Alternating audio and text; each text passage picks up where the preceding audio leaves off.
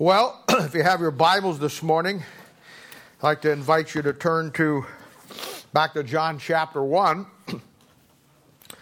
You remember last week we looked at uh, in John uh, the dove uh, and saw it in the Bible how it's descending on Christ in John chapter 1, verse 32 and 34, and how we went through and went I would consider one of the great studies of the Bible of how that the uh, dove is a type of the Holy Spirit of God in the Scriptures. I gave you a couple other clues on the eagle and you know birds in general. I showed you, which I think is one of the most revealing verses in the Bible. And you're going to find when you come to the Bible, you're going to find verses, good verses, verses that mean something to you personally.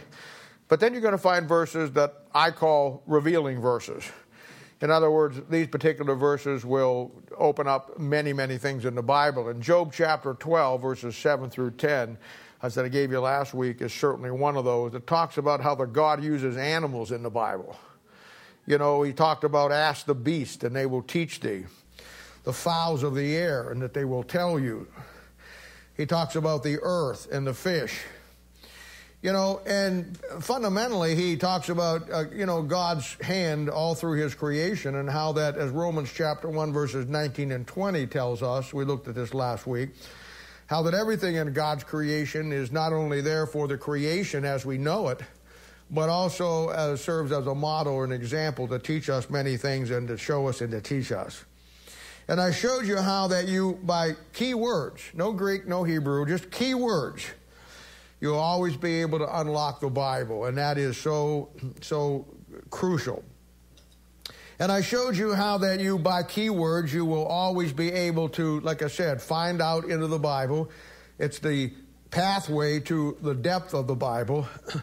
and uh, getting down deep through, as we talked about last week, God's unsearchable riches. Now, back in Deuteronomy chapter 29, verse 29 is, is a favorite verse of mine. It always has been, and I, I come across it many, many years ago. And it's a great personal verse, not only for me, but uh, for all of you if you would choose to claim it. And that's where he says that the secret things belong unto the Lord our God. And that'll be the things that God has in his book, very deep. But those things that are revealed belong unto us and to our children forever that we may do all the words of this law. It basically is saying that that there's some deep things in there that God doesn't give to everybody, but when he gives them to you and he gives them to me through our relationship with him, God giving you the deep things of the Bible, the secret things that he will only do like we talked about last week, that relationship with him uh, as the book of Song of Solomon so clearly lays out, through the intimacy of having a relationship with him. You know, I talked last week and I took you through three key places in the Bible that really illustrate what God is doing down through the history of the Bible. And, uh, you know, and, and showing you uh, incredible things through the picture of a dove. First of all, we went to Song of Solomon and we talked about the concept of the eyes of a dove or dove's eyes. And, uh, you know, we simply talked about that means you, you and I see things as God sees them through the Holy Spirit of God. We'll develop that a little bit more today. Then I took you to John chapter 15, verses 9 through 13, and that offering that Abraham made back there. And uh, there's a number of things how that the Christ was separated from God on the cross, but the birds were never separated. The Holy Spirit of God, he got never separated from that. But more than that, I showed you that's one of those great hidden places in the Bible that fundamentally shows you that you can never lose your salvation. You may get separated from God through fellowship, but you'll never get separated from the Holy Spirit of God in your salvation. And it's little things like that that makes the Bible the most incredible book the world has ever seen. Little things like that, that even in the most minute details and the most obscure places in the Old Testament, God will never violate the principles that He sets down into the New Testament. If you can ever grasp that truth, it'll change everything about your life uh, as far as the Word of God is concerned. Then I took it to Genesis chapter 8, verses 6 through 12. And there we had a good study of, of the dove versus the raven, how that Noah, type of God the Father, opened up the window of the ark, type of the universe, and sent out the raven first that never came back. And then the dove goes through a process till she finds rest. And I showed you how that that was a picture from Genesis chapter 1 all the way up through the church age uh, where the Holy Spirit of God finally finds rest in believers.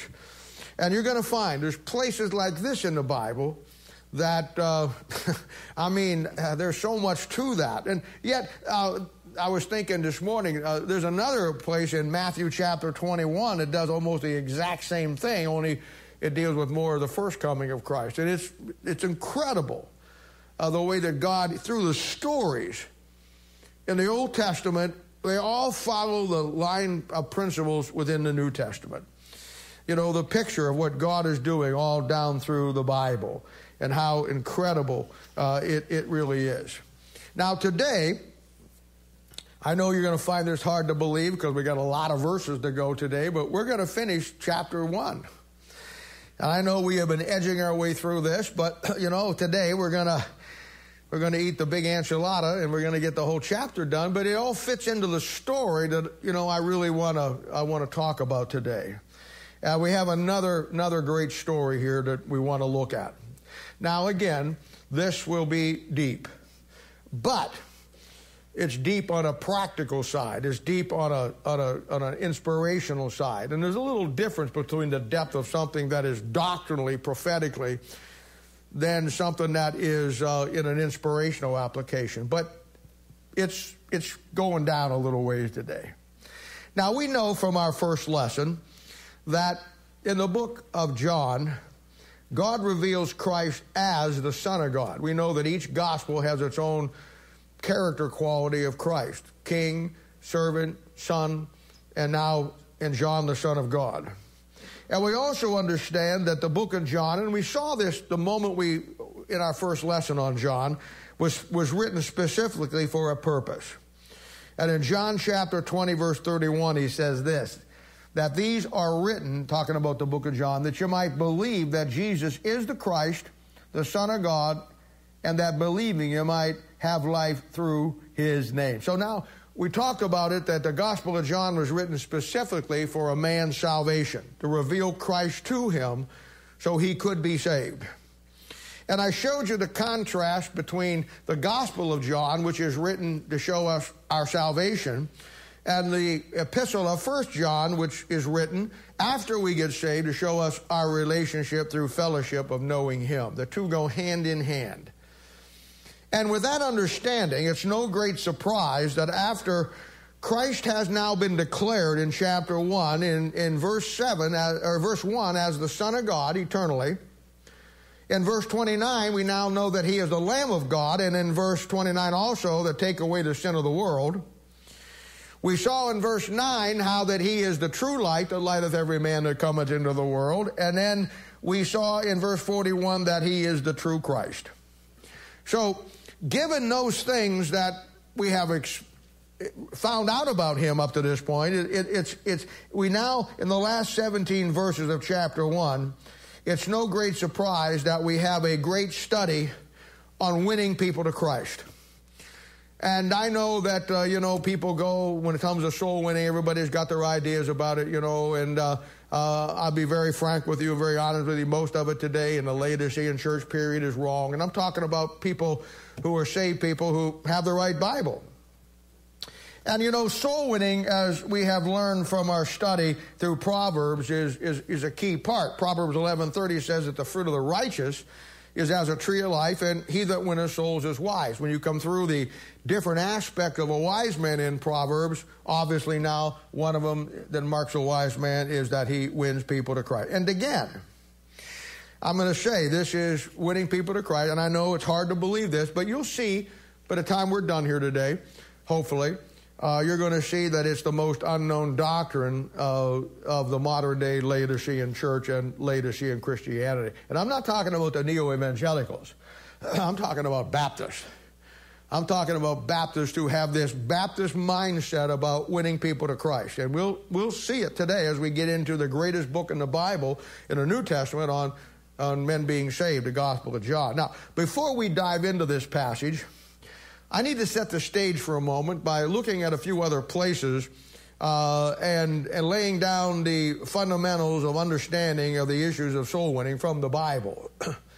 Now, last week, our study on learning your Bible, I told you that you must do it God's way. Uh, God has a systematic theology, and I used the example that I have used years and years ago and continue to use about you're going to St. Louis via I-70 or Chongqing, China. And, uh, but it doesn't stop there because like everything else in the Bible, soul winning can't be left to the devices of the Baptist mindset. Soul winning cannot be something that some great preacher claims to be a great soul winner or some Christian who claims that all he really cares about or she cares about is winning people to Christ. That doesn't impress me. Soul winning must follow a biblical protocol too. And when I hear somebody say something that I'm doing this or I want to do this or this is what God's called me to do, I don't discount what you're saying, but I will definitely look at how you do it. Because you're either going to do it down I 70 God's way, just like learning your Bible, or you're going to do it through China, uh, which is where most of it is at today. And uh, most of God's people who claim to want to see people saved uh, really don't have a clue of how it really works. It's one of those conceptual things, just like your own salvation. I believe that you know, most people that you're going to talk to that we're all friends with, if, if they would, you would ask them if they're saved. They, I believe that. I believe there's a lot of Christians out there who, if I would talk to them, I would actually believe that they are truly saved. But when you ask them what really transpired that changed about them from the millisecond before they were saved from a sinner to being uh, saved, they couldn't tell you. They couldn't tell you the process. They understand it conceptually and they live their Christian life with just giving no farther than that. And so their Christian life, even though they're saved, is, is pretty much hit or miss. It's, you know, it's whatever works today, and they have obviously have issues. Well, soul winning's the same way. A lot of people claim to be soul winners. A lot of God's people want to be soul winners. A lot of God's people that, you know, they, they would tell you that they exist for one people, and that is to win people to Christ. And that's not a bad thing. That is a good thing. We should be there. My question is, do you even understand the process from the Bible? Or are you one of those people who just use the terminology and follow what you think is the protocol, but yet if you had to sit down and lay it out from the Bible, you would be like most Laodicean Christians today and you would come up short. So, you know, they waste their time. They knock on doors. They preach sermons. They pass out tracts, but for the most part, very rarely do they ever see anybody saved. And they actually, and this has been fostered by the Baptist mindset. And believe me, I've been in it for oh, oh for 50 years. I've been in it to up to my eyeballs.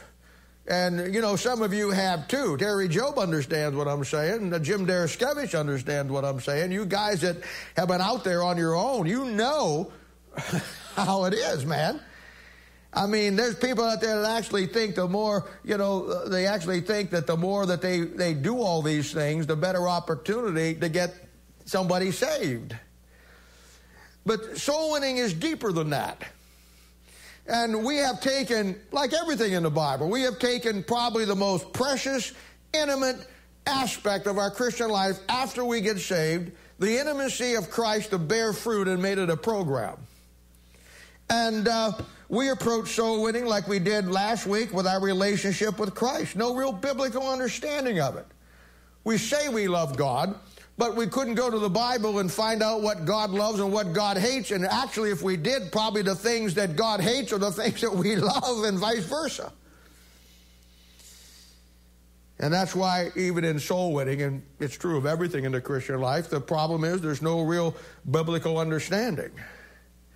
Now, I want to talk to you here before we get into this for a few things. First of all, I want to explain to you about soul winning that soul winning is not a program.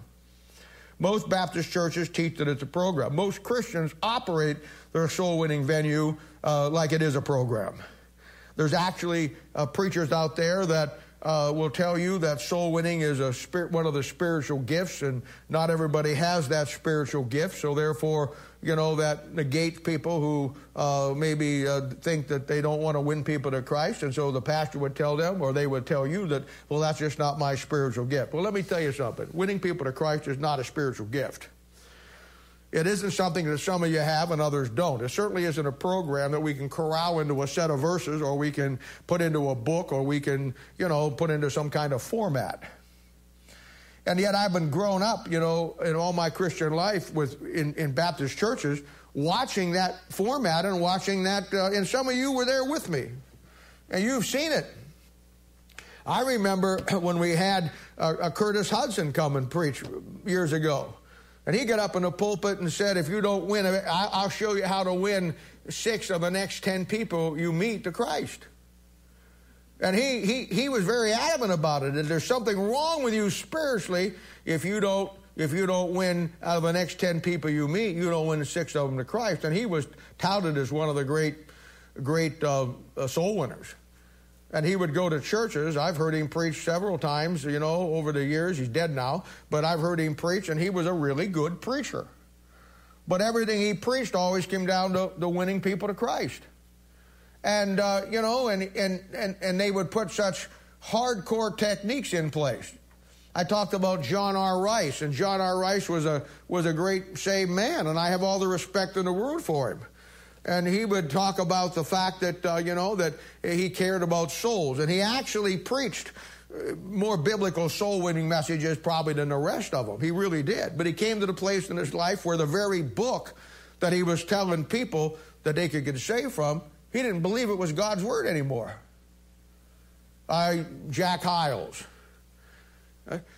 Jack Hyles was, he's dead now too. He's a great pastor uh, from Hammond, Indiana, and he was known as Mr. Soul Winner.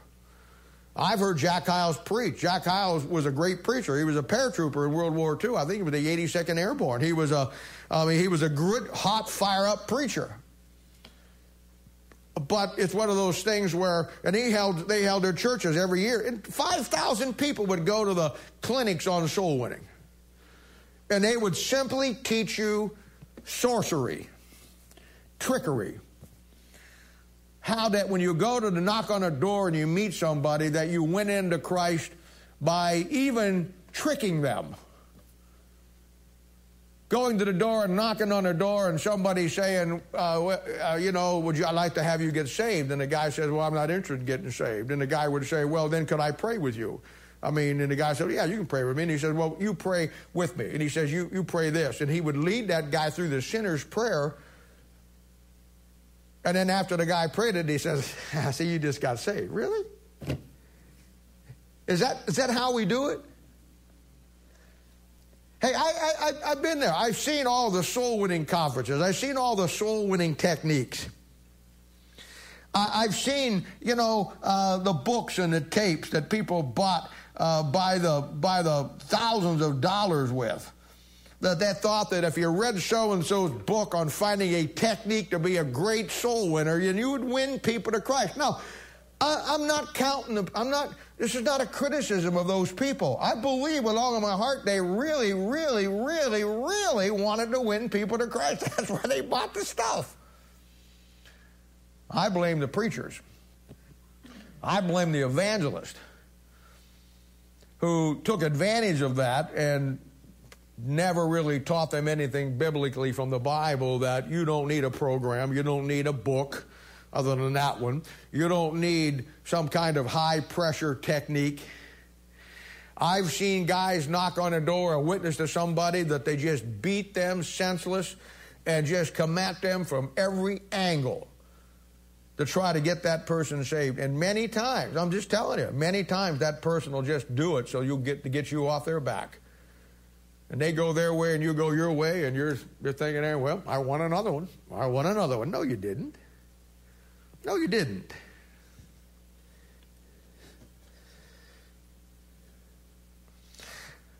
I learned a long time ago from my father in the Lord, Mel Sabaka, that soul winning, and it's if you want to a, a practical process. Soul winning is nothing more than just one beggar telling another beggar where to get bread.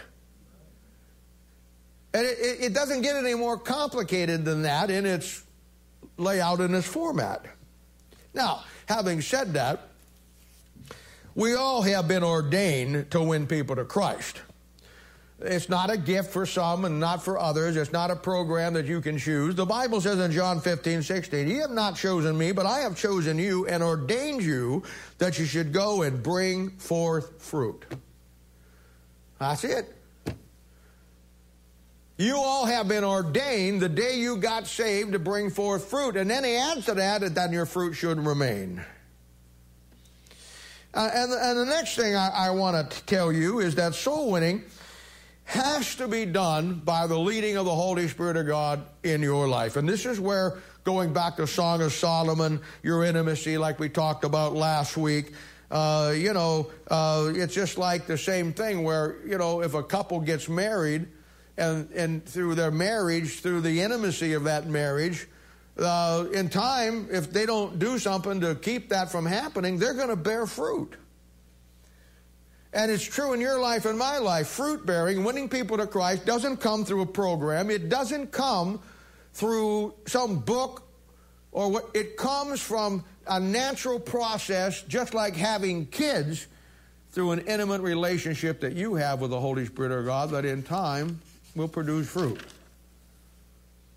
I, I don't know of any place that uh, is more under, lay out an understanding of that than than, than Acts chapter 8.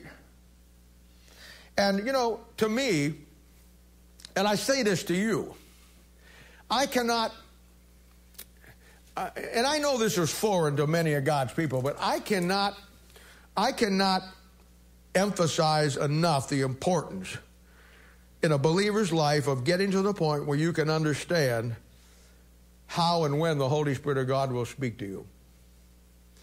I know the charismatics get it way out there in left field, and the evangelicals, they're not even in the ball game. But Baptists are the same way. And you know what? You can't use your own criteria. I, have had people many, many times say, well, God's called me to do this, and I know this is what He wants me to do. And I, I just can't resist myself. I always ask, how did He call you?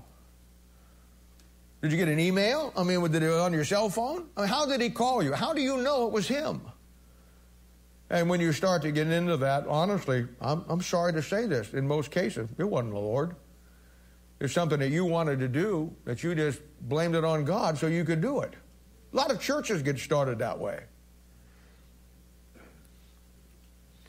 And in Acts chapter 8, we have the wonderful story of Philip and the Ethiopian eunuch. You'll, you'll note that how the Holy Spirit of God, how he speaks to Philip. Those are things you ought to stop and look at.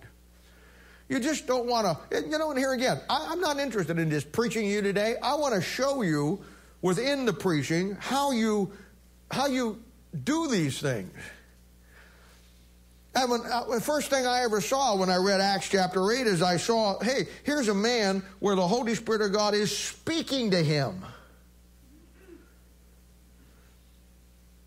And not only is he speaking to him, but he's guiding Philip to whatever he wants to do. And in this case, win a man to Christ. When I teach Acts chapter 8 as a process of soul winning, and it's an incredible chapter, I always talk about the fact that God has two, two aspects that He works with and through. One will be a prepared sinner.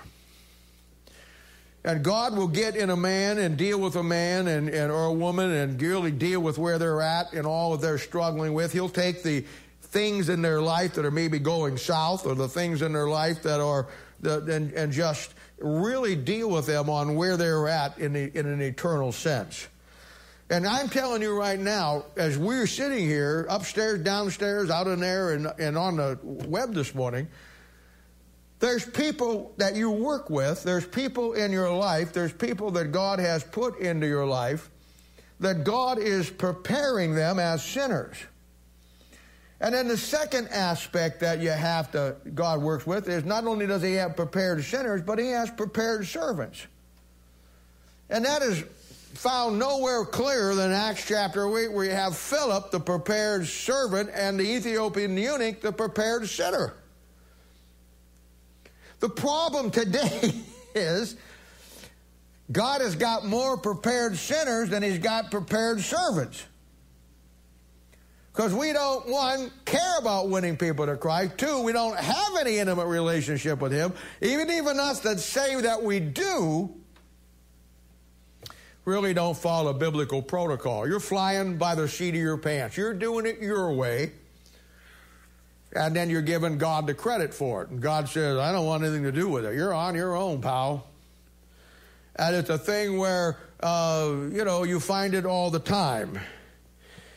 And right now, you ought to be preparing yourself that God can bring the two of you together, just like he did Philip and the Ethiopian eunuch. Bible says in verse 26, he creeping now, Philip is down in, he's down in Samaria and he's having a, he's having a bonfire re, uh, revival down there. The Holy Spirit has smacked into the half Jews and the half Gentiles and they're getting saved by the carloads. And he's the primary evangelist. And in verse 26, God says to him, the Holy Spirit of God says to him, Arise and go south and send him down to the desert. In verse 24, it says, The Spirit said, Go join thyself to that man's chariot. That might be verse 29, but he says, Go down there and join thyself to that man's chariot. In verse 39, after he's done the mission that God has called him to do, God, the Spirit of God, picks him up and takes him to the next adventure. And in verse 26, when, and this is a great thing, in verse 26, where the Spirit says, you know, go down the south, the Bible says that Philip ran. See, there has to be, through your intimate relationship with God, an excitement that God is going to use you. How many of us are going to get up tomorrow morning with that excitement excruciatingly flowing through us? We stayed up too late the night before, ate too much pizza before we went to bed. We're tired, we're groggy, we're grumpy. And if somebody would walk up to you and say, Sing to you, this is the day the Lord's had made, you'd spew hot water out on them. But yet, that's not Philip. Philip is in the middle of a campaign where Thousands are coming to Christ. And he's so in touch with the Holy Spirit of God that the Holy Spirit of God can pull him up and send him here, and he never questions it. But he runs. Man. Now, along with that, over in 1 Corinthians chapter 6, it tells us that there are three parts to soul winning. Now I know this is probably strange to all you soul winners out there. Uh, my only, my only, my only excuse is this is the Bible. In 1 Corinthians chapter 3 verse 6, he tells us that there are three parts of soul winning. Paul says in that verse, I have planted, Apollos has watered, somebody else, but God gave the increase. There's somebody else. So Paul says, you know what? There's three parts to soul winning. There's a sowing to soul winning. There's a watering to soul winning after you sow. And then there comes a time when you reap. And sometimes you reap when somebody else has sowed and somebody else is watering. Sometimes, you know, you you get to sow and you get to water and you get to reap, but I'm telling you. Now here's the problem with God's people today. And this is where God's people, Christianity, is completely messed up. Because they have no real working relationship with the Holy Spirit of God. So, we wind up sowing when we should be reaping. We try to reap when we should be sowing or just watering. And we try to watering when we should be re- re- uh, reaping. How, how do we know? How do we get in any given situation and know exactly what we should be doing in one of these three things. You see, most of God's people, you only know one thing win them, win them, win them, win them, win them. I have never met a time, and I know we've been in this for, none of us were alive in the Philadelphia church age in this heyday. But I've never seen a time in the history of Christianity where God's people have been so indifferent to the Holy Spirit of God leading in their life. For some reason, the majority of God's people just think they know more about life, their family, their kids, their own personal deal than God's Word does. And then wonder why we get into the messes we get into. Wonder why we have the problems that we have.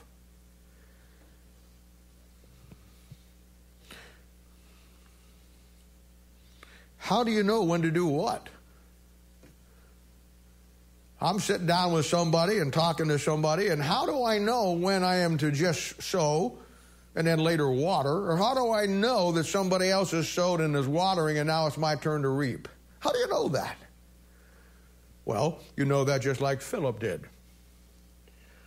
You know that through your personal intimate, and I can't express, express the word intimacy with the Holy Spirit of God. You develop that relationship that we talked about in the book of of Solomon, and he tells you exactly what to do. Just like he did with Philip in Acts chapter 8. You'll get into that situation and you'll be talking and witnessing to somebody, and just like somebody would say to something to me, the Lord, through the Spirit of God inside you, will say, That's enough. You're done. And the reason, one of the reasons you know that is because you can feel, here again, you can feel the Spirit of God working through you. And then suddenly he just shuts it off. It's like turning a water spigot off. And if you know Bible, you know the way God works, and you know the principles involved, to me, that's a sign, okay, I'm done now. And then there's been times when you'll witness to somebody, and the Holy Spirit of God will just say, keep on going, pal, keep on going. Hey, I've even asked myself, Lord, and I'm talking to this kid, I'm talking to the Lord. I said, not, anytime you want me out of here, the Lord says, keep going, keep going, keep going, just keep going. And he says, uh, I say, well, how do you know? Well, he says, well, I'm going to open up the spigot even more. There are times he say, okay, that's enough. There are times he'll say, okay, go for it. And there's times he'll say, hey, Bob, just shut up. Acts chapter 8 is a great model of how the Holy Spirit of God gets the prepared servant to the prepared sinner. And then tells him what to do. You'll notice there's preachers out there that every Sunday morning they give an invitation. And every Sunday morning they'll usually preach a soul winning message, and every Sunday morning they'll they'll they'll give they'll give an invitation. I've had people that come to this church that says, "Well, how come you don't give an invitation every Sunday morning?" And, I, and, I, and I'll be very honest with them. You know why? Because God doesn't tell me to give one every morning. I'm not going to do it because you want me to. And I'm not going to do it because you wasted your life in all these churches where that's all the guy knows how to do. Hey, I've been preaching up here, boy, and I'll tell you, I come down the end of that thing, and God, just as clearly as somebody saying something to me, said, Go for it. There's somebody out there that needs it. Now, I have a great benefit that most pastors don't have, and that is you because the majority of you are, are really good soul winners and you have developed yourself with people and you know you know you know that sensitivity. So i don't have to feel the burden that i'm the only one here. And god uses that because there'll be times that i'm preaching and i know you're with somebody or working with somebody or you got your life into somebody and you've told me what you're doing with them. And so i i don't feel that burden and god god just lets me know that it's going to you're going to handle it and that's part of us being laborers together. My confidence in you, your confidence in me, and our confidence together in the Holy Spirit of God. I trust you. I, I, trust you to know what you know that you know what you're doing. Hey, man, we've been together now. What, 16 years? I've trained most of you from day one or somewhere in the process. Are you kidding me? If there's one thing I do and I, and I do it well is that I get to know my people. I know where who's at and who's not. And it's a thing where that's, that's, that's where we're all at. Now, you know my position. Most people, I believe, claim that claim to be saved in this Christian world are probably not really saved. And I, I, I, am sure there's plenty of people out there that are saved, but you know as well as I do, the mark of the Laodicean church is to bring salvation into an easy format. When I say easy, I know salvation isn't easy for format, but I mean without any doctrine to it. Undersaved people today have no understanding. I was at the post office last week. I was sending some books out to our lady down there that found a how to study the Bible book, and I, you know, and I went into the post office, and you know, and I was lucky because nobody was there except one older gentleman, and he was in front of me, and he was over at the counter. So you know, I just sit there, put my box of books there, and wait for him, and you know, I was on a little bit of a hurry, and you know, the older I get on with things, the more impatient I get. I, you know, I just I can't stand people who go through McDonald's drive-through, uh, and when they're supposed to move, they're on their phone doing a, an email or whatever. I just I, you get you'll get the horn for that. You will. And, and don't try to say, well, I'll buy the guy's lunch behind me. I'm still ticked at you. I'd much rather pull over and just give me the money. But anyway, he's in there, you know, and he's a, he's a sweet guy. And I, it was morning, and I hadn't had my all my coffee yet, so I'm just a little bit grumpy. I'll, I'll be honest with you. And I was a little bit of a hurry because I had a lot to do. And uh, he's standing there, and he put down something, and then he, he wants to buy some stamps. And you know, in my post office in Raytown, where all the pickup trucks have shotguns in their back windows, uh, where you stand at the counter, down in front is a glass case with all the different stamps in it. And he's looking at it, and he says, he, he's looking at the stamps and everything, and he can't decide which ones he wants. Hey, they're stamps, man. I don't care what it looks like, Troy. Does it get my letter to where I wanted to go? All do the same thing. Yeah, that's right. And if I was really concerned, I would say, just a minute, ma'am. Aunt Edna, what kind of stamp would you like on your letter? Get the stamps. And he's down there looking at it and he says, I want that one there, those there. That's got Jesus on them. He says, Isn't that Jesus? She pulls them out and she says, uh, No, it's, it's uh, Sister Sabina or somebody like that.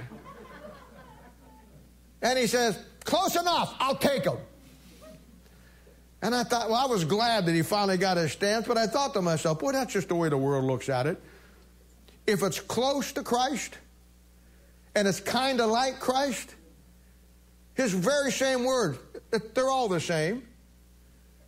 Sister Savannah, or whatever her name was, was the same as Christ in his mind. And that's the unsaved world. They'll see something that looks religious and they'll think it's all the same. And it's not all the same. And God takes tremendous amount of time to prepare a sinner. Why won't you allow him to take that same time to prepare you as a servant?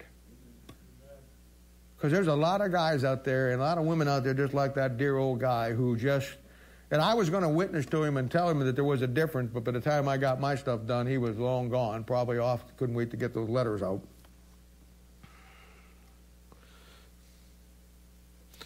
Unsaved people have no understanding, but worse than that is God's people have no understanding. And where an unsaved person will do it through ignorance, we do it through indifference. Now, with that groundwork, let me let's look at the text today, and I want to I want to show you seven things. Now that we understand the basis, I want to show you seven things about winning people to Christ from the book that God gave us to get men saved, the Gospel of John. And yet I just don't want to preach to you or give this to you. I want to show you. I want you to I want you to look at how you do this.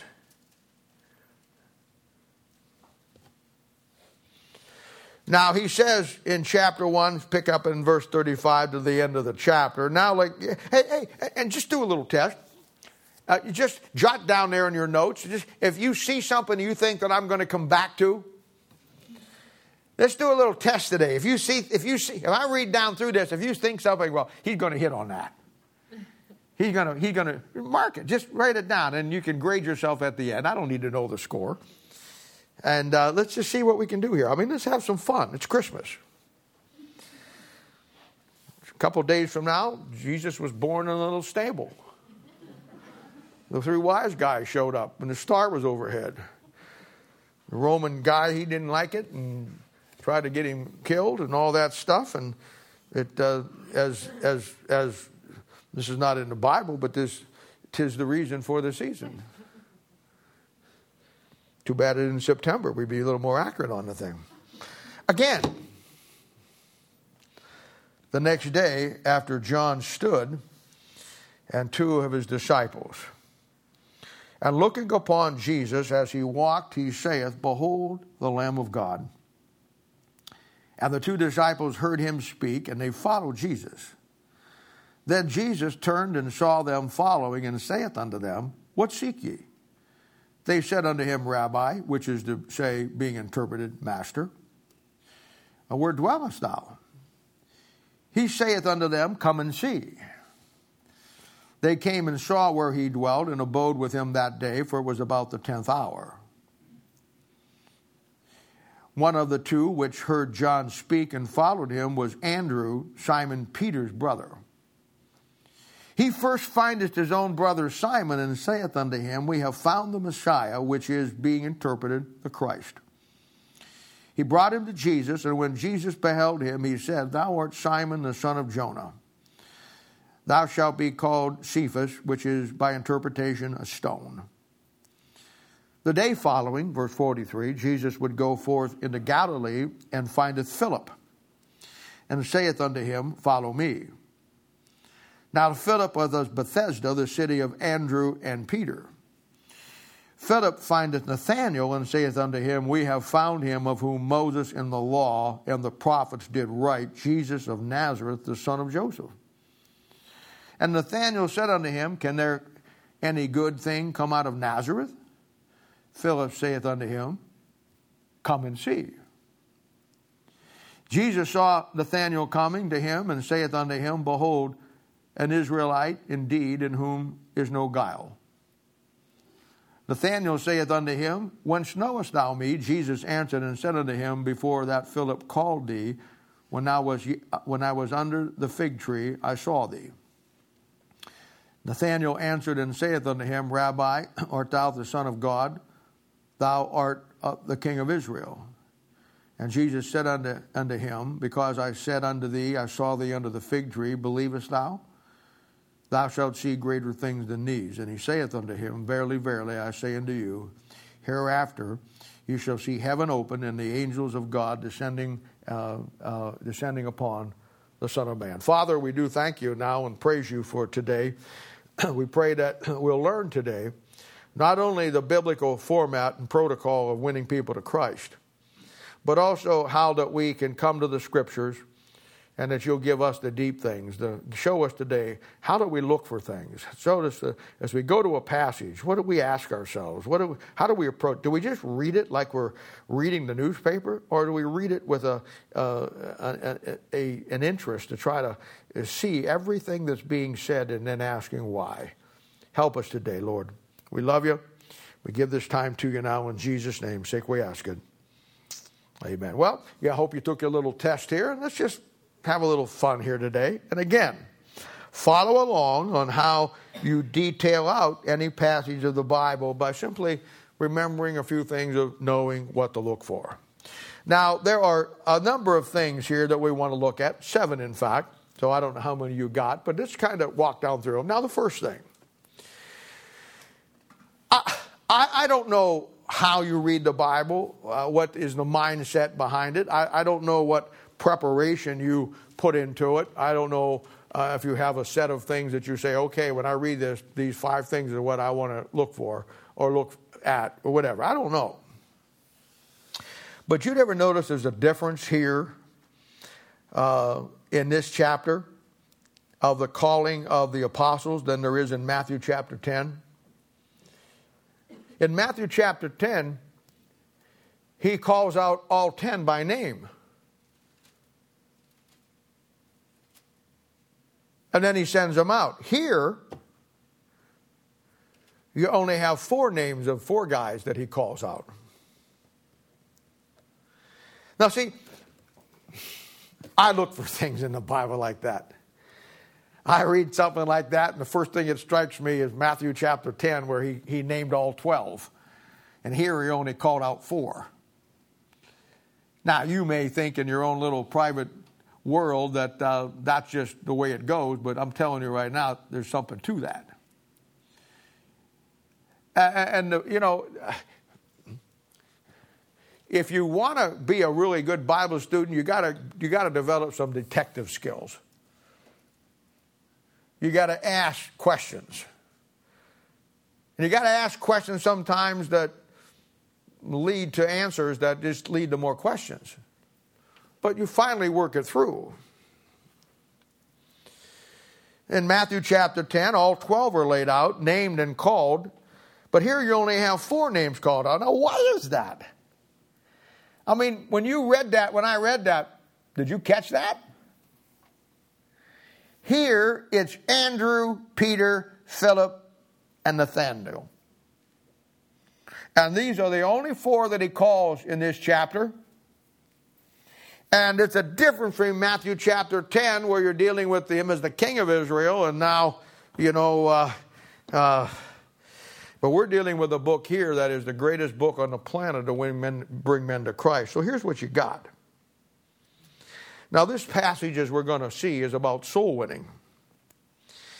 And a little bit later on, or before, in Matthew chapter 4, verse 19, he says to the disciples, I'm going to make you fishers of men. So, in the gospel for salvation and soul winning, we find that the first four men that he calls are all fishermen. Now, that's instructive to me. Because that tells me that what I'm about to look at here,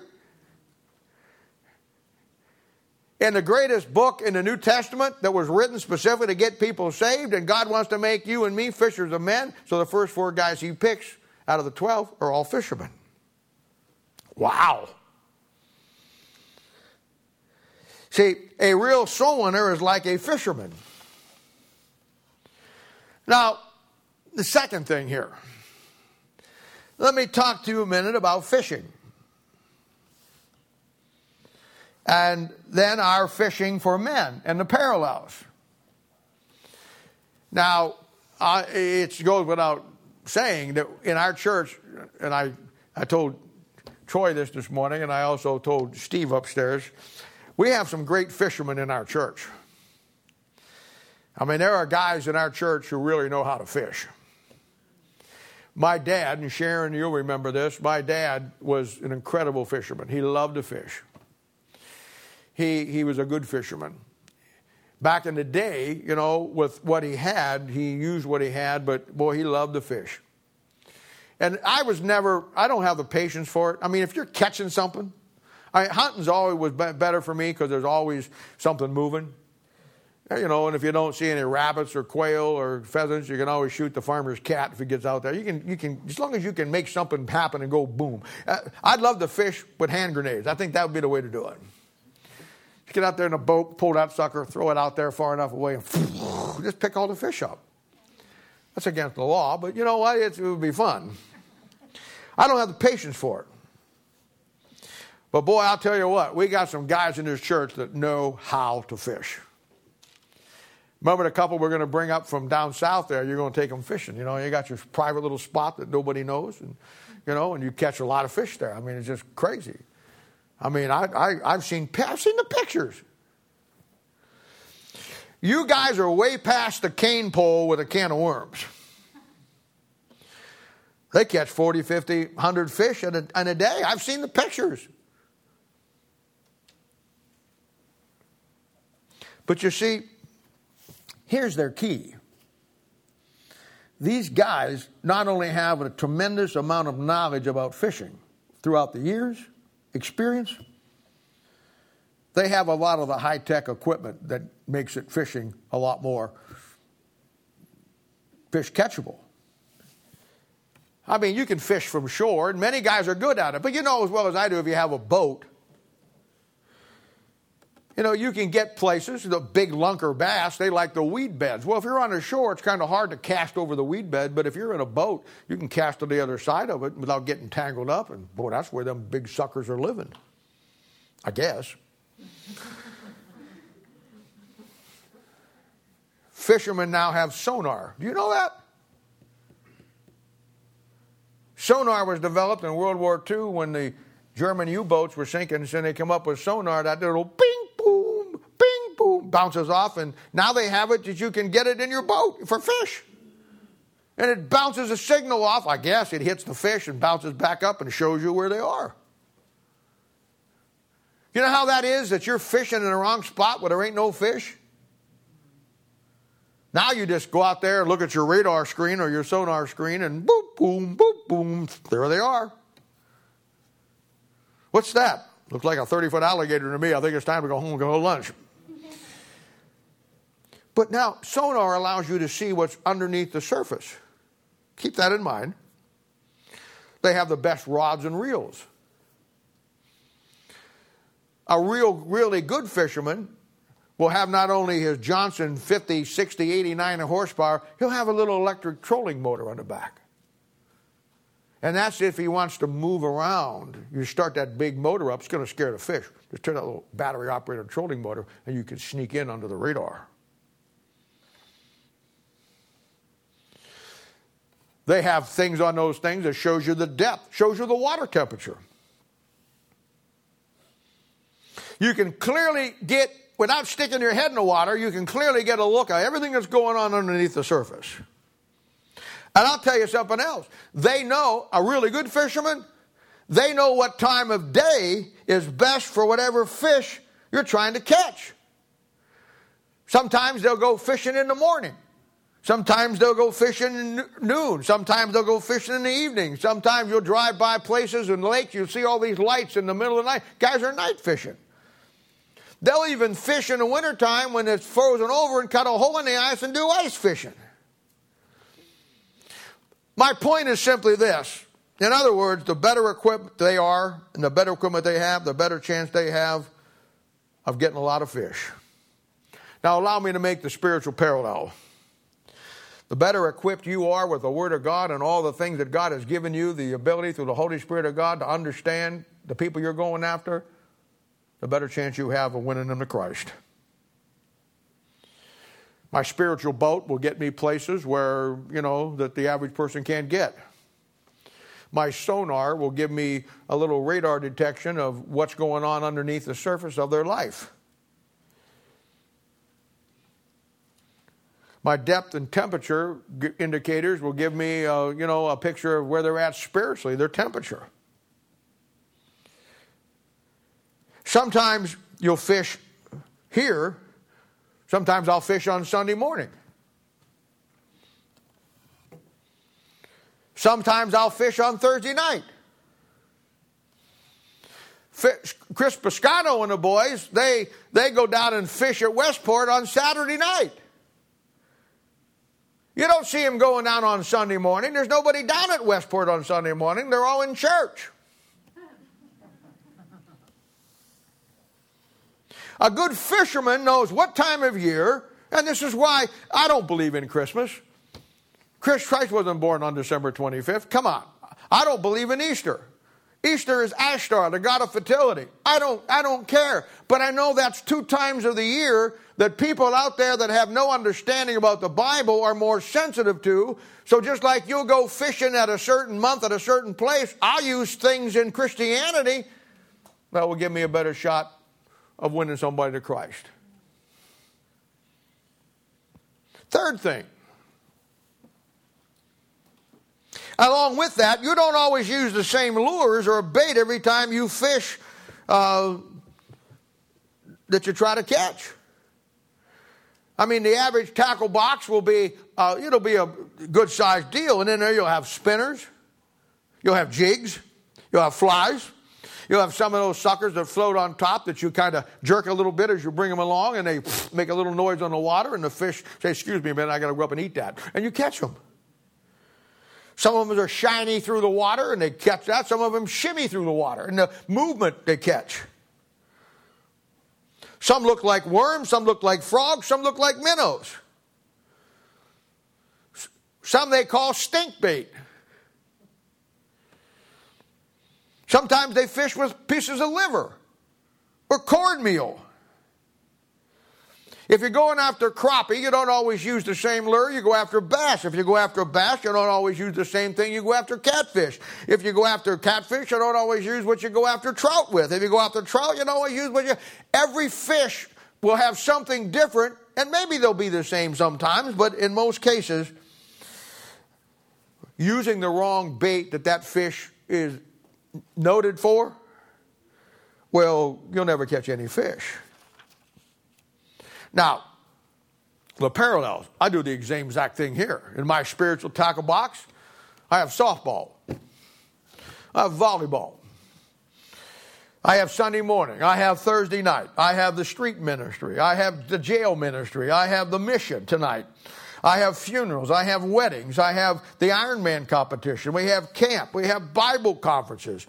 All different lures to bring people here that the Holy Spirit of God can do in their life, but give them something that, you know, that they're attracted to. Now, the guy who puts a worm on his cane pole and sits by the river, he'll catch a fish every once in a while. But boy, you watch the guys around here. I mean, they catch some fish and they know what they're doing because they have not only the experience, but they have the equipment. Now, this to me is the failure of not only churches, but in reaching people uh, that they try to go back and do things like they did back in the 50s and the 60s that simply don't work anymore. But it's also the failure of missions today. Most missionaries are trying to catch wherever they're at in whatever country. They're trying to catch Mexicans, Africans, Chinese, and Europeans with American worms. And that's not how you do it. The first thing you have to do if you're going to reach your culture is understand and identify the needs of that culture. That is going through your tackle box and saying, I'm going after Americans. What does Americans need? America don't need food yet. They don't need clothes. Americans have every material possession they are. America is an insane asylum run by the inmates. America is broken lives, broken marriages, broken families, broken kids, broken wives, broken husbands that need somebody to put their life back together. And so when you fish for that, you have that in the back of your mind. Now, the fourth thing I find interesting here is that in this chapter you find and I don't know if you even saw this or not. You realize in all of chapter 1, we're about to see now the first two things that Christ says. Up to this point, it's all been a narrative. Now, in this chapter, in these verses, these are the first two times, the first thing, two things he says in John chapter 1. Now, I'd find that probably pretty instructive. Let's see if it is. In fact, he made these two statements that are crucial uh, to a man uh, uh, and his salvation. In verse 39, the first thing he says is, Come and see. In verse 43, he says, After you come and see, follow me. Now, I think that's very instructive. Now, what will get people to come to church and see? You got to understand that most people today, and I don't really blame them for this, most people today have a very bad taste in their mouth about churches, especially Baptist churches, and I totally get it. I really do.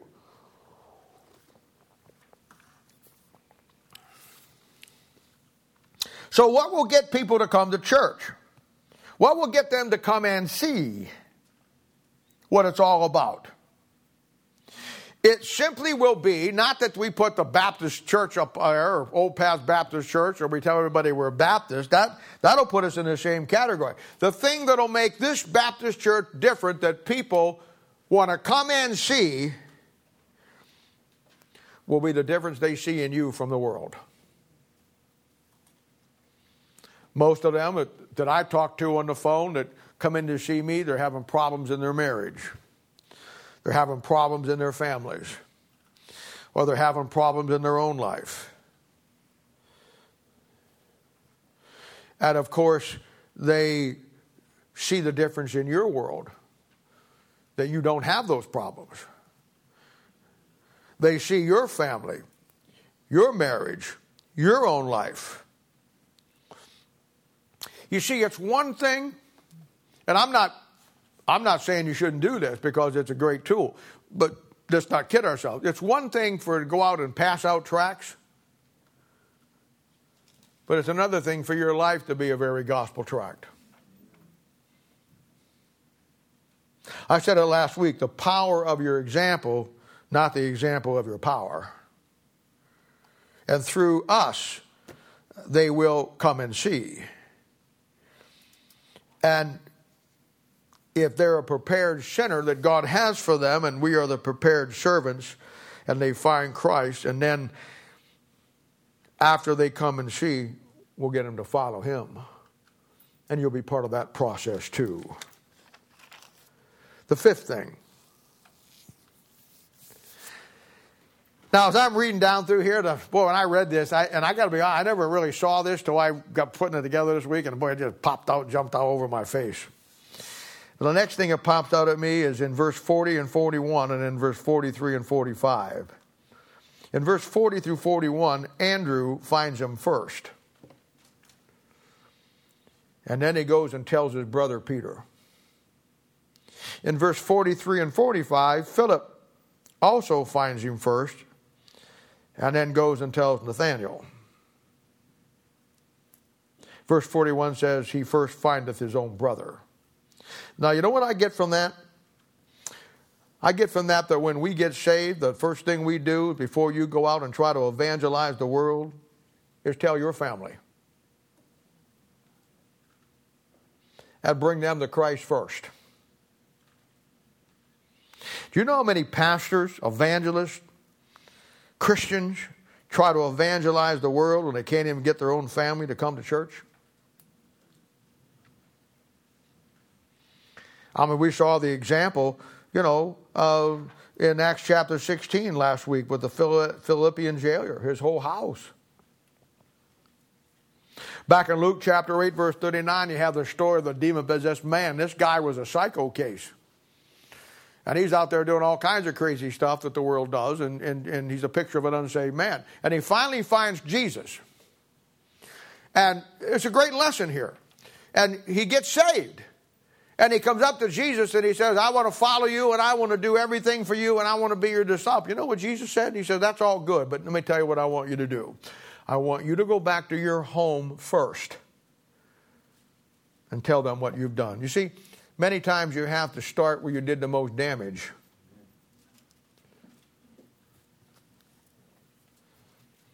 So you have here in the story where Andrew finds him and he goes and gets his brother and brings him to Christ. And then Philip finds him and he goes and brings Nathanael and he finds Christ.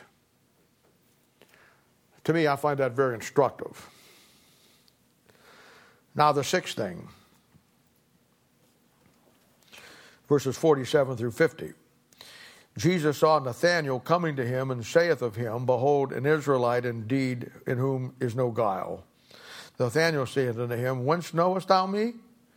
Jesus answered and said unto him, Before that Philip called thee, I saw thee was under the fig tree, I saw thee.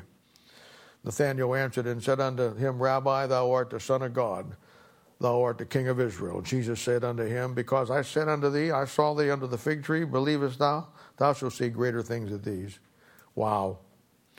What a great picture, Hebrews chapter 4, where the Word of God discerns the thoughts and intents of the heart long before you ever come to the Lord Jesus Christ. You see, God sees a heart, man's heart attitude long before he comes to Christ, before he comes to church, because God's been preparing him. Verse 47, Christ makes a comment about his good character. He says, Here's a guy that has no guile. Guile means no pretense. He's honest and open. Nathanael says, Excuse me? Uh, how, excuse me, sir, how do you know that? How do you know me? Jesus said, Philip, before I, I, I saw thee under the fig tree. Oh, Hebrews 4.13, neither is there any creature that is not manifested in his sight, but all things are naked and open unto the eyes of him which we have to do. You see, God sees deep down in our hearts as he's preparing that sinner. And God sees deep down in our hearts as He's preparing that servant. And then the Holy Spirit of God, yeah, He'll bring the two together. Doesn't stop there. He says, I saw thee under the fig tree. Well, we know from Genesis 3 with Adam and Eve that the fig tree is a picture of our own self righteousness. You see, God saw us in our own self righteousness long before we ever came to Him.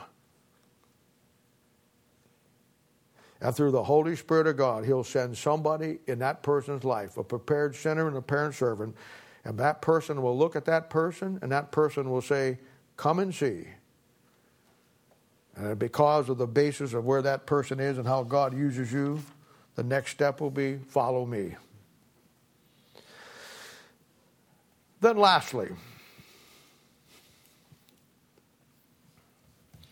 I think one of the greatest statements found in all of the Bible for all of us, verse 42.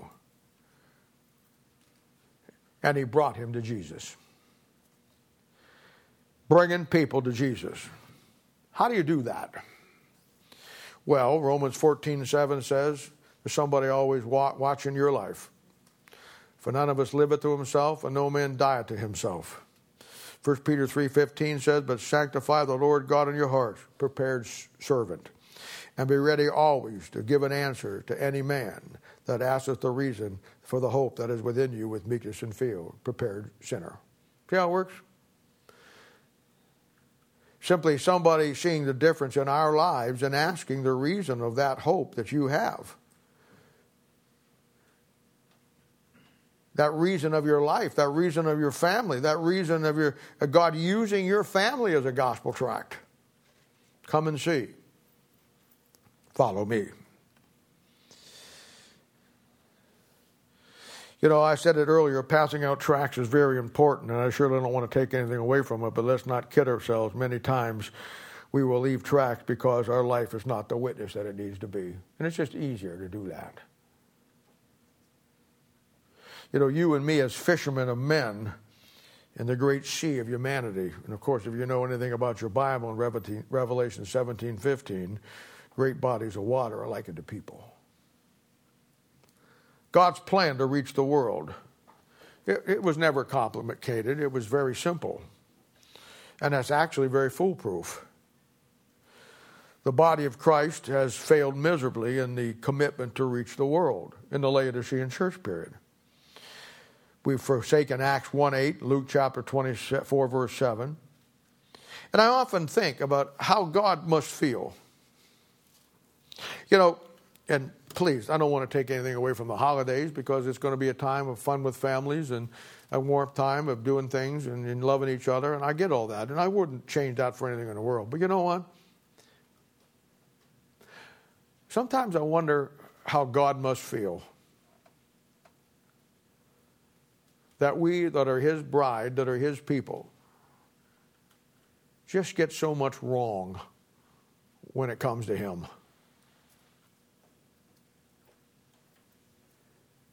And I'm not suggesting we change anything, but what do you think he thinks about everybody, the whole world, getting excited about celebrating his birth when this was not even the time he was born? And when it comes to the time that he was born, nobody even says thank you. How do you think he feels about that? How would you feel about that? You know, uh, you, if you're a husband and wife and you forget your, your anniversary, if you're guys, most guys do that. Women usually don't. But most guys, some guys will do that. You know how bad your wife feels about it and how she's hurt. And, you know, you know the same old things. Well, I, you know, you, that happens in the morning and, you know, you just simply say, well, I had something planned for tonight. I'm sorry. I just, and then you run out and make it happen. You know, up in God's book up there, He's got the very day you were saved. Well, the month you were saved. I don't know the exact date I was saved, but I know the month I was saved. I know the time. I know when it happened. And, and yet we just go on with life and never even stop and thank God that it's our anniversary. That's why I do that here. Because between you and the Lord, that's your anniversary together. God says, well, he forgot again. Thank God he doesn't forget. How God must feel. He thought for sure. I mean, I know he did. He thought for sure after all that he did for us, we would do back for him. And I know God is God, and I know His love is un, you know, incomprehensible and all that stuff. But to me, it's hard, and I know that God knows everything, but it's really hard for me to think that God would save me and love me the way He does, fully knowing that the times of my heart that were indifferent toward that.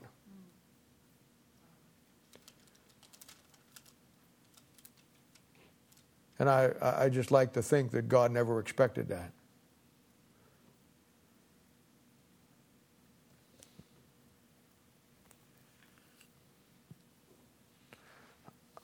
I, I mean, the math is simple. If every believer, listen to me, if every believer from Christ to today would have just won one person to Christ a year, their whole life, and that one convert would do the same on and on and on the whole world would have been won to Christ before Columbus ever discovered America.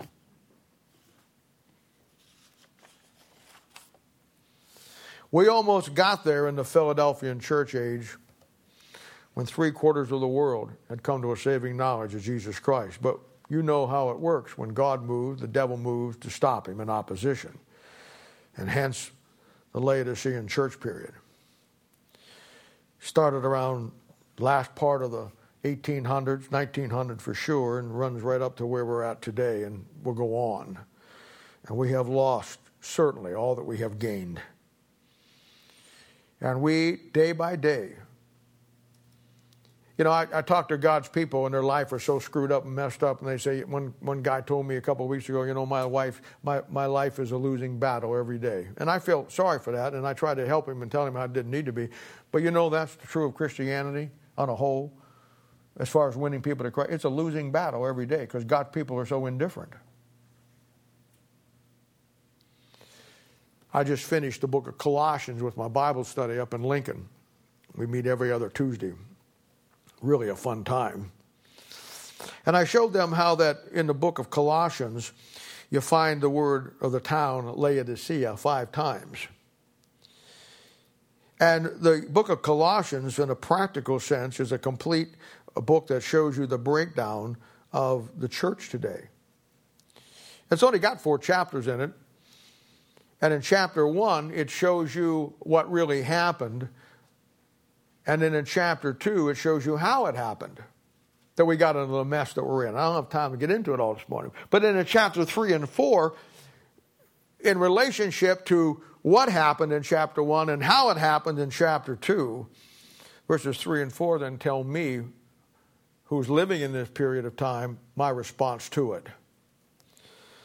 And how do I maintain a intimate spiritual relationship with Christ in a different Christian world? How do I win people to Christ in an indifferent world in an indifferent Christianity? And he starts out in chapter 3, verse 1 with a tremendous verse. He says, And this is what I am to do. He says, Seek those things that are above and set your affections on them. Set your affections on things above. Boy, how many times has somebody used that as a verse for the day? How many times have I seen somebody put that out in a web page or something? You know, there's a verse that this is a great verse. And let me show you. Let me show you the hollowness of God's people today. Some guy will put out in this deal, set thy affections on things above, and everybody will say, Amen, brother. Somebody will say, Well, my favorite verse is set your affections on things above and not on this, or Amen, sister. We'll get up and we'll say, you know what? Set your affections on things above. A preacher will preach on you need to set your affections on things above. Let me ask you a question. Let me show you how hollow all of that is and how meaningly it is. Set your affections on things above? Really? Is that your verse in your little web deal? Is that your verse for the day? Is that your verse that you put out? Let me ask you something. In the New Testament, there's 12 things that are new and above that you're supposed to set your affections on. What are they? See? There we are. We shoot our mouth off putting out the verse to pretend we're spiritual when you couldn't name the 12 things found in the Bible that you're supposed to set your affections on that are above, that are new.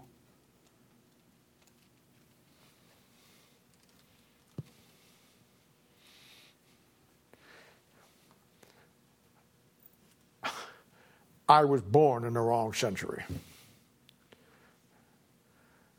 You'll find nobody in this planet who has more disdain for Christianity and many, many Christians than you do to me. And if somebody says, well, that's not the way it should be, let me tell you something. You ain't seen disdain till you get to the judgment seat of Christ. We're hollow. We're as phony as a $3 bill. We talk the talk, we put it out there, but there's no depth to us. Oh, preachers will get up and say, Dear folks, set your affections on things above, da da da da da da. Oh, that was so wonderful. What are those 12 things that are new, that are above? You see, you can take the verse, but you can't do anything with it till you know what those 12 things are in the Bible phonies. Then in chapter 4, he starts out by saying, Set your affections on things above, and ooh la la, they say in France, what those 12 things are. He says, If you will do these 12 and set your affections on them above, then he says in chapter 4, verse 3, in the middle of Laodicea, God will give us a door of utterance to speak the mystery of Christ. That's the church age, salvation. And we, when, we walk, when we walk in wisdom to the unsaved world as a good equipped fisherman,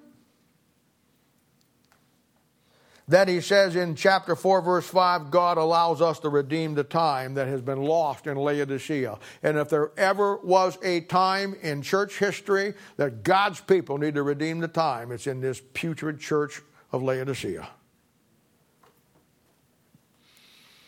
Verse 6 says, Ye speech, speech with grace, but seasoned with salt. That means that you cut people slack, but you're doctrinally pure that you may know how to answer every man. You know why? Because you're an equipped fisherman. You have the boat, you have the radar, you have the sonar, you have the best fishing tackle, you have everything that you need to discern the temperature of the spiritual temperature of who you're talking to. And through your faith and my faith and our life with Christ and our commitment, they'll want to come and see And then just Jesus said, Follow me. You know, what a powerful lesson for all of us on bringing men to Christ. The Laodicean church age, the Laodicean Christianity is filled with programs, classes, conferences on soul winning. It's filled with people who have no clue. They have no more clue of how God works in bringing people to Christ than they do the 12 things they're supposed to set their affections on. And yet they keep putting it out every week. And it means nothing. That's for me. I'll be there in a minute.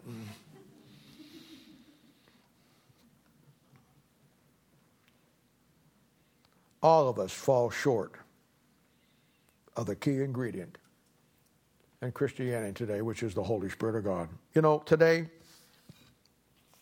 we're on YouTube. Marvelous thing. We'll have people that are watching now. We'll have people that will watch this afternoon that are in different time zones. The people in England and Africa and those places, and our good friend in, in the Netherlands. They're all, they're all, you know, they'll watch it later today. They're in the middle of the night or late at night, and and uh, they're, you know, it's a it's a different thing for them, but it's a marvelous thing you know, you have TV, which can be used as a tremendous tool. I don't know if anybody paid attention or not, but Joel Osteen stole one of my jokes this morning. Did you catch that, Kelly? I'm the only one who ever said that. He is listening to what I'm saying. I am the only guy who has ever said that. Thank you. We have TV. We have telecommunications that are unbelievable. You know, we have email, Facebook, texting, cell phones, social media. I can take my cell phone right now and send a message to a guy in Africa, Holland, England, and it'll be there in seconds. Around the world, we have the ability where it took Christopher Columbus six, seven months to go from Spain to the East Coast you can do it in six, seven hours. We have the ability to bathe the world in God's truth.